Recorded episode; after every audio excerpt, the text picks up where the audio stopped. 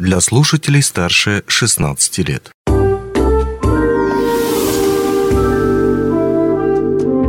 Гости дневного эфира. Добрый день, вы смотрите и слушаете интервью Алмазного края. А, сегодня наш гость – советский и российский солист балета, театральный режиссер и продюсер, народный артист Российской Федерации Андрес Лиепа.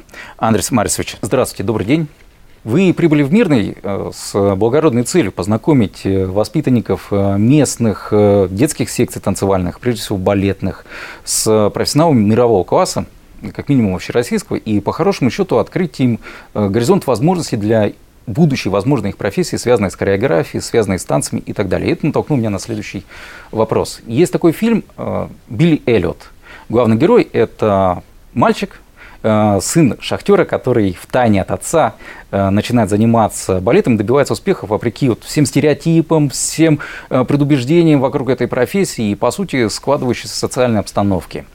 На ваш взгляд, вот сегодня в современной России вашими трудами, трудами ваших коллег, ваших воспитанников. Этот стереотип, он преодолен. И, наверное, самое главное, в реальной России сегодня вот возможен сценарий этого Билли Эллиота, когда простой шахтерский паренек становится настоящим успешным танцором? Все зависит от самого человека. Ну, чтобы вы знали, э, Нуриев э, родился в поезде, э, за его как бы наследие борется и Уфа, и Казань до сих пор. Но просто мальчик из глубокой провинции. Мама случайно получила э, два билета на э, новогоднее представление в театр, взяла с собой троих детей не знала, как она туда пройдет, но из-за того, что было очень холодно, пришлось открыть двери и запустить всех. И запустили как бы всю семью, и Рудольф первый раз увидел балет. Вот э, из Уфы мальчик приехал э, в хореографическое училище в Ленинград и стал звездой мирового уровня. Ну, руководил Гранд-Опера и ну, стал одним из самых богатых э, живущих, из ныне живущих Э, как бы артистов балета. То есть, когда он жил, он был один из самых богатых. То есть, помимо того, что он как бы стал звездой мирового уровня, он еще как бы смог заработать себе очень большое состояние. Поэтому сейчас это все возможно. Вот вы говорите, шахтерский э, там поселок, а это вообще непонятно где. Э, гора Салават, мы ездили в Уфу и смотрели, где это такое. Ходили, смотрели, где жила семья. Ну, просто абсолютно из какого-то ну, провинциального города мальчик приехал и стал звездой мирового уровня. Михаил Барышников учился в Латвии, потом переехал в Ленинград – стал звездой мирового уровня. Папа мой, Марис Лиепа, тоже э, учился в Риге, потом стажировался два года в Москве, потом вернулся, отработал в Риге два года, и потом приехал э, в Москву и стал ведущим солистом сначала театра Станиславского, а потом Большого театра. Лауреат Ленинской премии, народный артист СССР. Ну, в общем-то, примеров таких предостаточно. Ну, вы сейчас назвали примеры больше все-таки именно советской России. А если говорить о современной России, ну, последних, может быть, 20 лет, здесь есть такие примеры, когда во многом, опять же таки, уже капиталистичное общество у нас? Ну, Сереж Полунин. Mm. Он рассказывал, что э, он из Херсона, потом добились того, чтобы мальчика отправить в Лондон, в Лондоне он получил э, э, стипендию, занимался в Королевской балетной школе и стал также вот звездой мирового уровня. Когда-то э, в 1984, если не ошибаюсь, трамплином для вашей карьеры во многом стала победа в международном конкурсе в Америке. А, сейчас какие у современных танцоров, у современных, может даже хореографов, если туда же их относить, а, есть возможности именно продвинуться по карьере, какие трамплины сегодня существуют, скажем так? Ну, конкурсы остались, они очень популярны, их даже очень много. А, сейчас они очень финансово как бы состоятельные. Я когда вот в Америке получил гран-при, это было 10 тысяч долларов, это были огромные деньги. А сейчас э, премия доходит до 30 тысяч долларов – и у нас э, в э, московском конкурсе, и в шанхайском, э, и в пекинском в Китае очень высокие призовые. Поэтому люди едут туда, во-первых, получить какой-то трамплин для того, чтобы их увидели ведущие там, педагоги, репетиторы из разных школ мировых. может быть, пригласили танцевать, ну и также это финансово тоже очень выгодно сейчас. Угу. Сегодня во многом именно танцы, они продвигаются в телевизионных шоу. Угу. Их много достаточно сейчас, если переключать каналы. А, ваше отношение к этим шоу, э, то, как они продвигают и подают э, танцы, как вы к этому относитесь?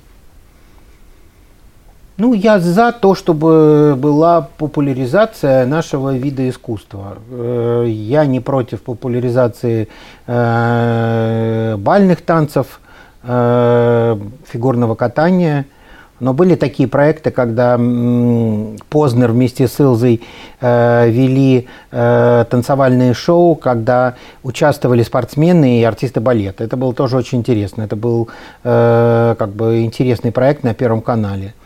Можно таких э, сделать побольше. У нас очень много талантливой молодежи, которая э, ну, сейчас э, много проектов «Большой балет» на телеканале «Культура». Снимается ежегодно несколько там как-то заходов э, молодежь из разных стран теперь и, и разных театров приезжает и э, в таких телевизионных шоу участвует. Я за. Знаете, есть такое выражение «все виды искусства хороши, кроме скучного». Поэтому, как бы, если это сделано интересно, с каким-то подходом, а, когда зрителю интересно. Понимаете, такое шоу, если оно как бы держит зрителя, то это есть смысл. Потому что если их это пять минут не заинтересовало, они тут же переключили на футбол или а, на новости и больше не смотрят. Понимаете, тут очень важно найти какую-то интересную, интересных ведущих, вот когда там Илза вела с Владимиром Владимировичем Познером, это была фишка, да, как бы балерина, ведущая балерина Большого театра с ведущим, который, в общем-то, занимается политикой. Но э, в, в этих э, как бы таких комбинациях всегда есть какая-то интересная интрига. Так что, ну, считаю, что все зависит от продюсеров и от организаторов этих шоу. Можно организовать и сделать, что это будет здорово, можно сделать так, что даже профессионалы не, не будут смотреть, говорить, ну что такое, э, переключают и все. Но такие, такие проекты, они недолговечные. Тогда они проходят один-два раза максимум, и все. Тогда их сливают, к сожалению. Ну, можно ли сказать, что это тоже трамплин такой для карьерного роста? Да, конечно.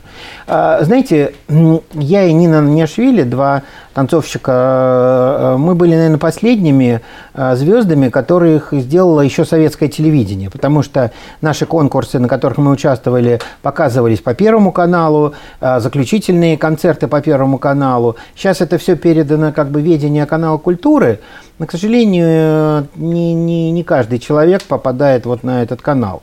А когда вот я приезжаю, например, в Китай, по Первому каналу идет э, заключительный концерт конкурса в Шанхае или в Пекине. То есть э, тогда как бы это все было связано с идеологией партии. Идеологически было важно показывать балет. Его показывали. Сейчас это не важно, а балет не показывают. А в Китае показывают. Строят замечательные школы. Я просто был в шоке. Там в Шанхае построена школа, в которой есть... Давайте называйте цифру. Сколько залов может быть в балетной школе? Залов в балетной школе? Ну, наверное, может быть, 50. Такой максимум. 79. 79? Впечатляет. Да, ну а, а в Шанхае, по-моему, в, в Пекине еще больше, чем в Шанхае.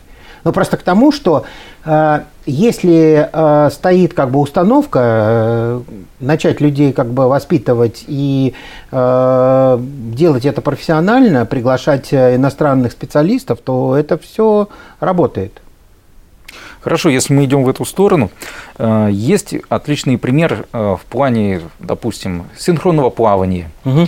И не только, где китайцы тоже очень здорово, опять же, прокачивают свои школы, начинают как-то, ну, опять же воспитывать своих детей, а при этом все равно медали берут россияне. То есть э, никак не могут догнать, чего-то не хватает им как будто. Что-то есть ли у нас опасения, что вот именно как раз в балете они нас догонят, и все у них хватает, и все здорово? Ну, есть такая интересная история. Спрашивают, как э, достичь э, такого ровного, красивого британского газона, да? ну вот как бы вот вы рассеяли траву, вот так вот подстригаете, и сколько? Ну, так 200 лет. Вот Мариинский театр сейчас справляет в эти дни 240-летие.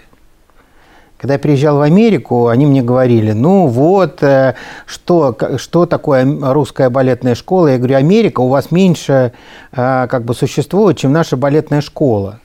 Представьте себе, вот ваше государство, да, как бы наша балетная школа там на 20-30 лет старше, чем ваше государство.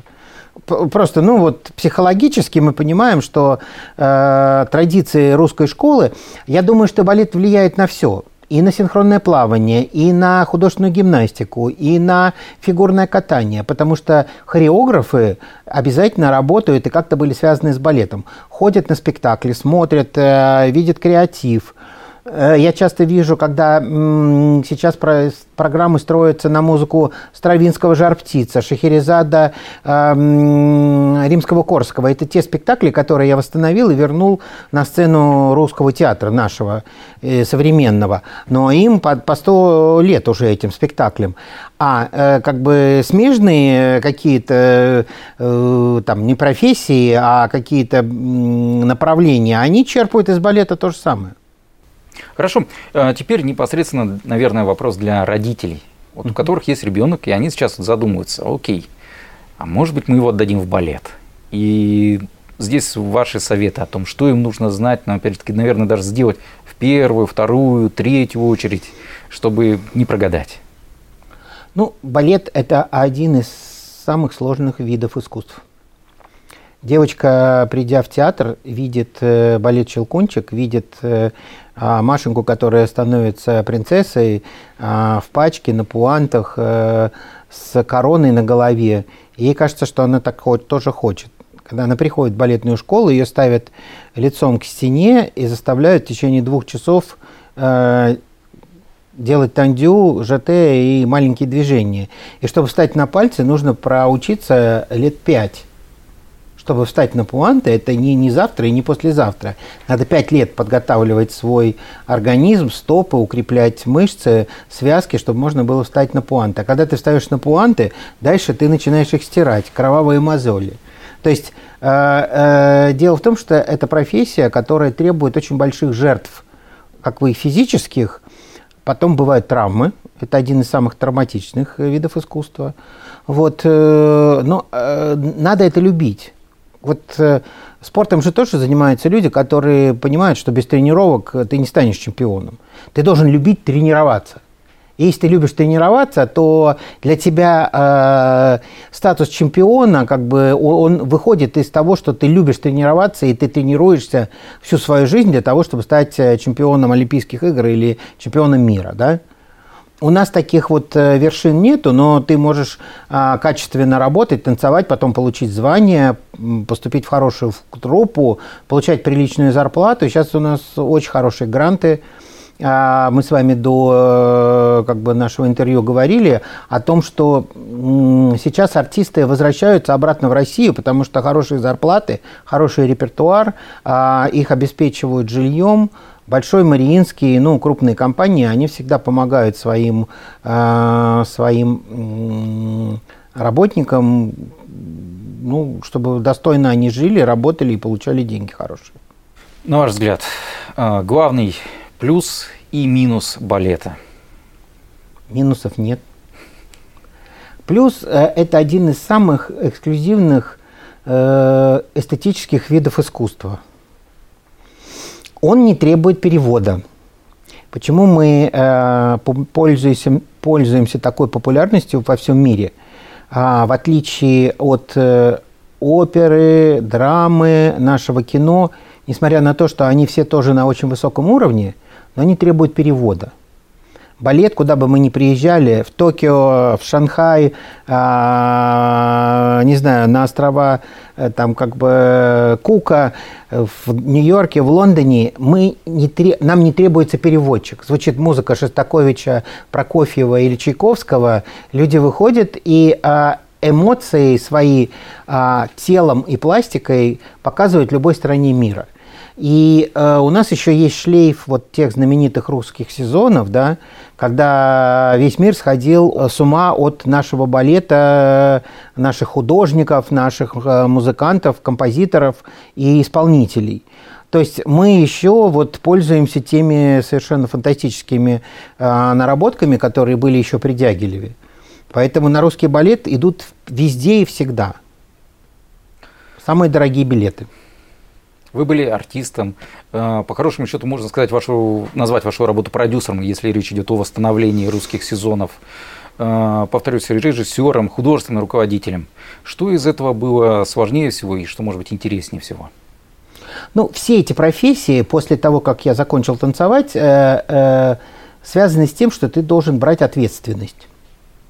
То есть стать режиссером, ты берешь ответственность за всех остальных, кто с тобой идет э, в это плавание.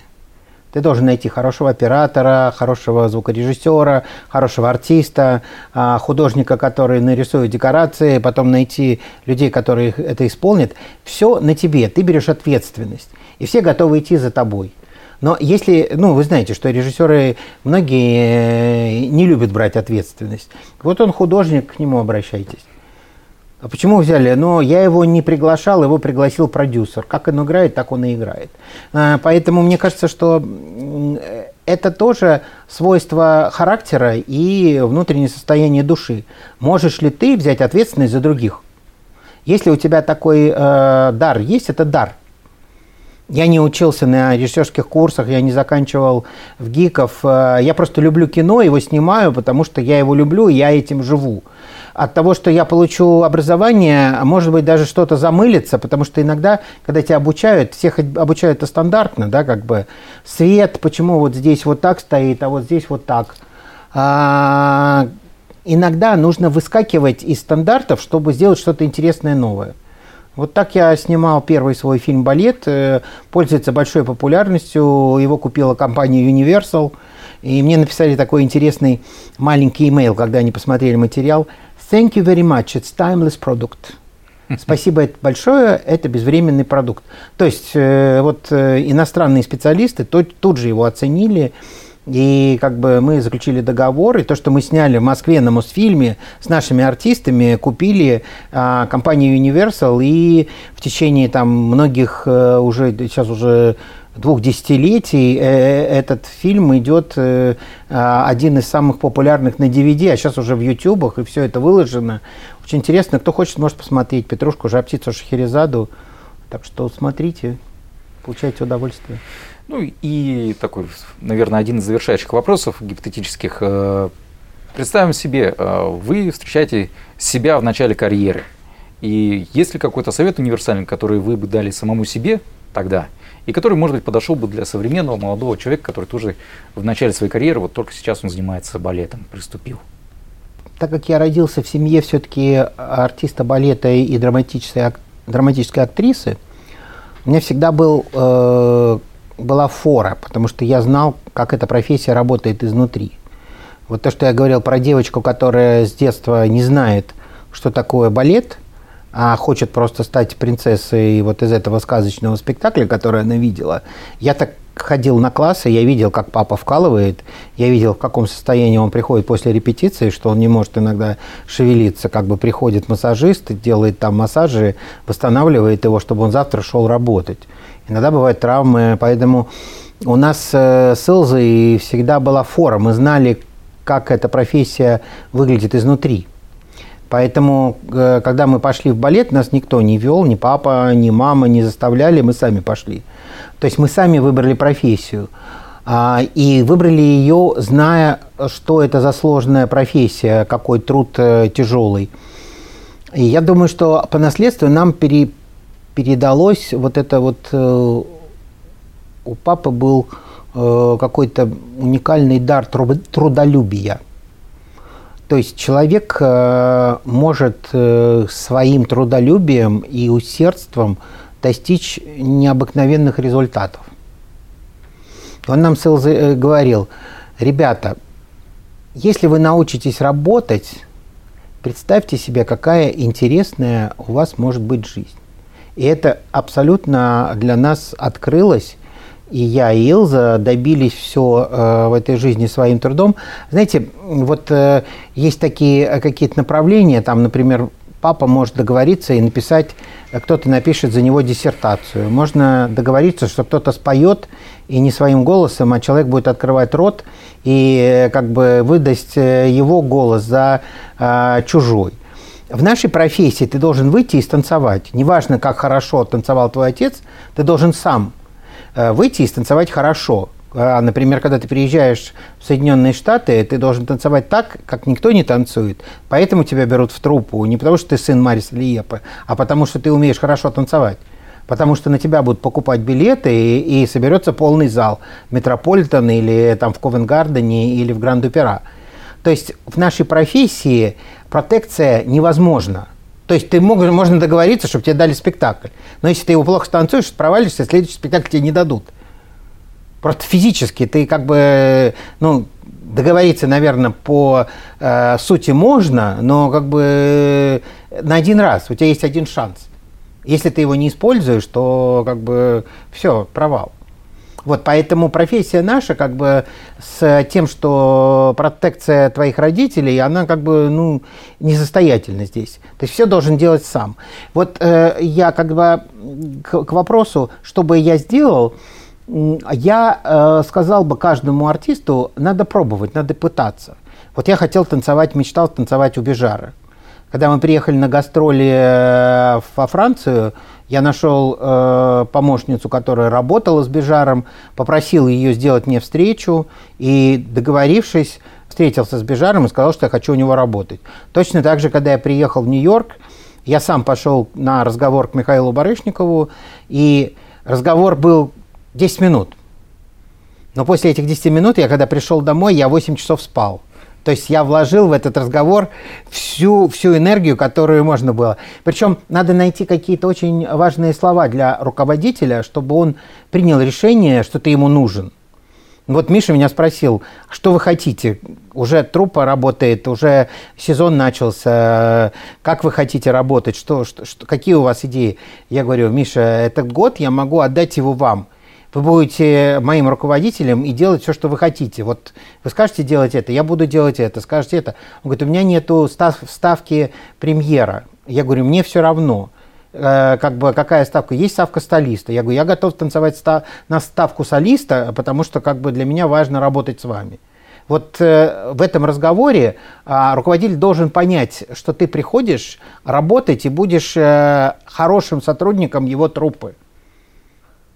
И это очень важно, когда ты можешь высказать. Э, а, многие говорят, что артисты балета больше работают ногами, и голову, голову не включают. Но это неправда. Ты не можешь работать ногами, если ты не включаешь голову. То есть, если ты не продумываешь, как надо сделать движение, не слышишь музыку, не запоминаешь текст балета, то ты танцевать не сможешь. Наша голова работает ежечасно, ежемоментно. То есть каждое движение разложено. А, у нас нету нот мы должны все запомнить и оставить в голове. То есть музыкант может еще подсмотреть куда-то. Когда ты выходишь на сцену, ты подсмотреть не можешь. Там тебе даже невозможно, знаете, когда музыканты забывают текст, им как бы ставят маленький монитор с телевизором, да, и... Суфлер. Э, да, суфлер. Или текст пишут, там на колонке вешают. Я когда работал с э, эстрадными артистами, это все возможно. У нас нет. Ты все должен выучить и, и знать наизусть. Если ты наврешь, то наврут все ты э, там в кардебалете, если один э, сбивается, то сбивается весь ряд. Ну, надо признать, что тот поступок ваш э, был смелым и храбрым, и учитывая, что по хорошему счету вы рисковали получить репутацию невозвращенца и, собственно, не вернуться. Ну, я уже э, поехал в Америку, когда э, началась перестройка. Меня называли перестройка кид там в Америке, дитя перестройки. Так что э, началась гласность, и вот мы первые, кто поехали по этой программе гласности с Ниной Наняшвили, работали э, в трупе Баланчина, э, а потом я вот был первым, кто получил официальное разрешение на работу в Соединенных Штатах в Америке, в театре, которым руководил Михаил Барышников, который тогда еще считался невозвращенцем. То есть тогда с него не были сняты еще никакие... Тогда же это был все еще Советский Союз. Но вот я получил разрешение первый а, на работу в западной трупе. И я поработал какое-то время, потом вернулся. То есть я был первым, мог стать пер, последним невозвращенцем, а я был первым возвращенцем. Вот так. Что ж, вернемся тогда к современным реалиям. Э, вы приехали во многом не с пустыми руками, потому что вы привезли с собой еще и постановку. О чем она? И как родилась идея самой этой постановки и поездки? Ну, мне сейчас 61 год, я родился в 62-м. В прошлом году я справил юбилей. 60-летие на сцене Кремлевского дворца.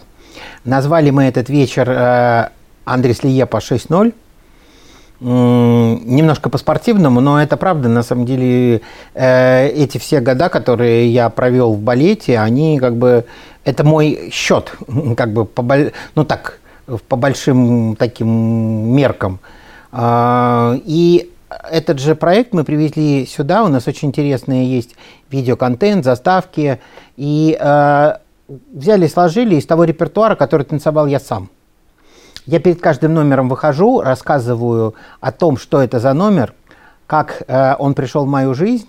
Потом артисты балета танцуют, и я вот это объясняю как бы с каким образом меня связывают, какие отношения с этими артистами, а, как этот номер связан с моей жизнью. Еще я показываю какие-то видеоконтенты, что, что было в моей жизни, где я танцевал. Там, например, есть вариация из «Лебединого озера», которую поставил Барышников, и я танцевал премьеру в Нью-Йорке а, в его хореографии «Лебединого озера».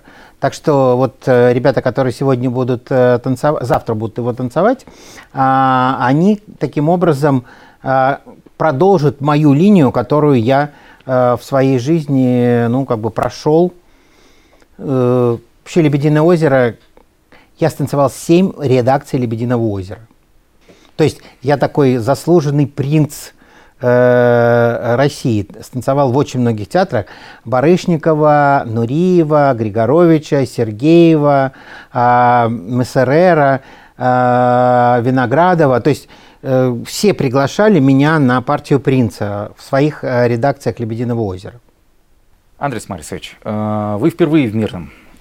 Сейчас вот ваши впечатления после того, как вы познакомились с детьми, которые занимаются здесь балетом, с их руководителями, педагогами, какое оставляет впечатление после себя Стрельца Алмазного края? Ну, во-первых, я понимаю, что это большой подвиг заниматься нашей профессией вот в таких регионах. Потому что с детьми, например, в Москве всегда можно пойти в Большой театр, в театр Станиславского, в театр САЦ. С детства можно ходить, смотреть балеты. А здесь, к сожалению, очень сложно с репертуарным театром, да, как бы, ну, кто-то, кто приезжает на гастроли. Я так понимаю, балет последний раз привозила Илза. Вот, и я вот как бы второй, который приезжаю и привожу такой вот, ну, а, вечер балета. Я вчера летел в самолете, и я так понимаю, что мой сосед сказал, что мы всей семьей идем, а, билеты уже получили, идем на ваш вечер.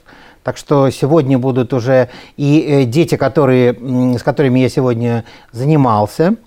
А, Леночка очень хороший педагог, дай бог ей здоровья и сил.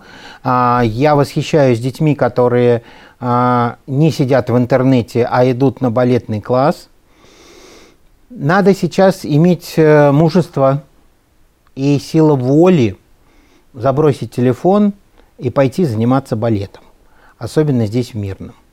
Город, э, пока я э, много чего не видел, но достойный очень дворец. И мне кажется, что сегодня будет такая творческая встреча. Я расскажу о том, как я работал в своей жизни, а завтра покажем вот этот гала-концерт с артистами Большого, Мариинского, театра Станиславского.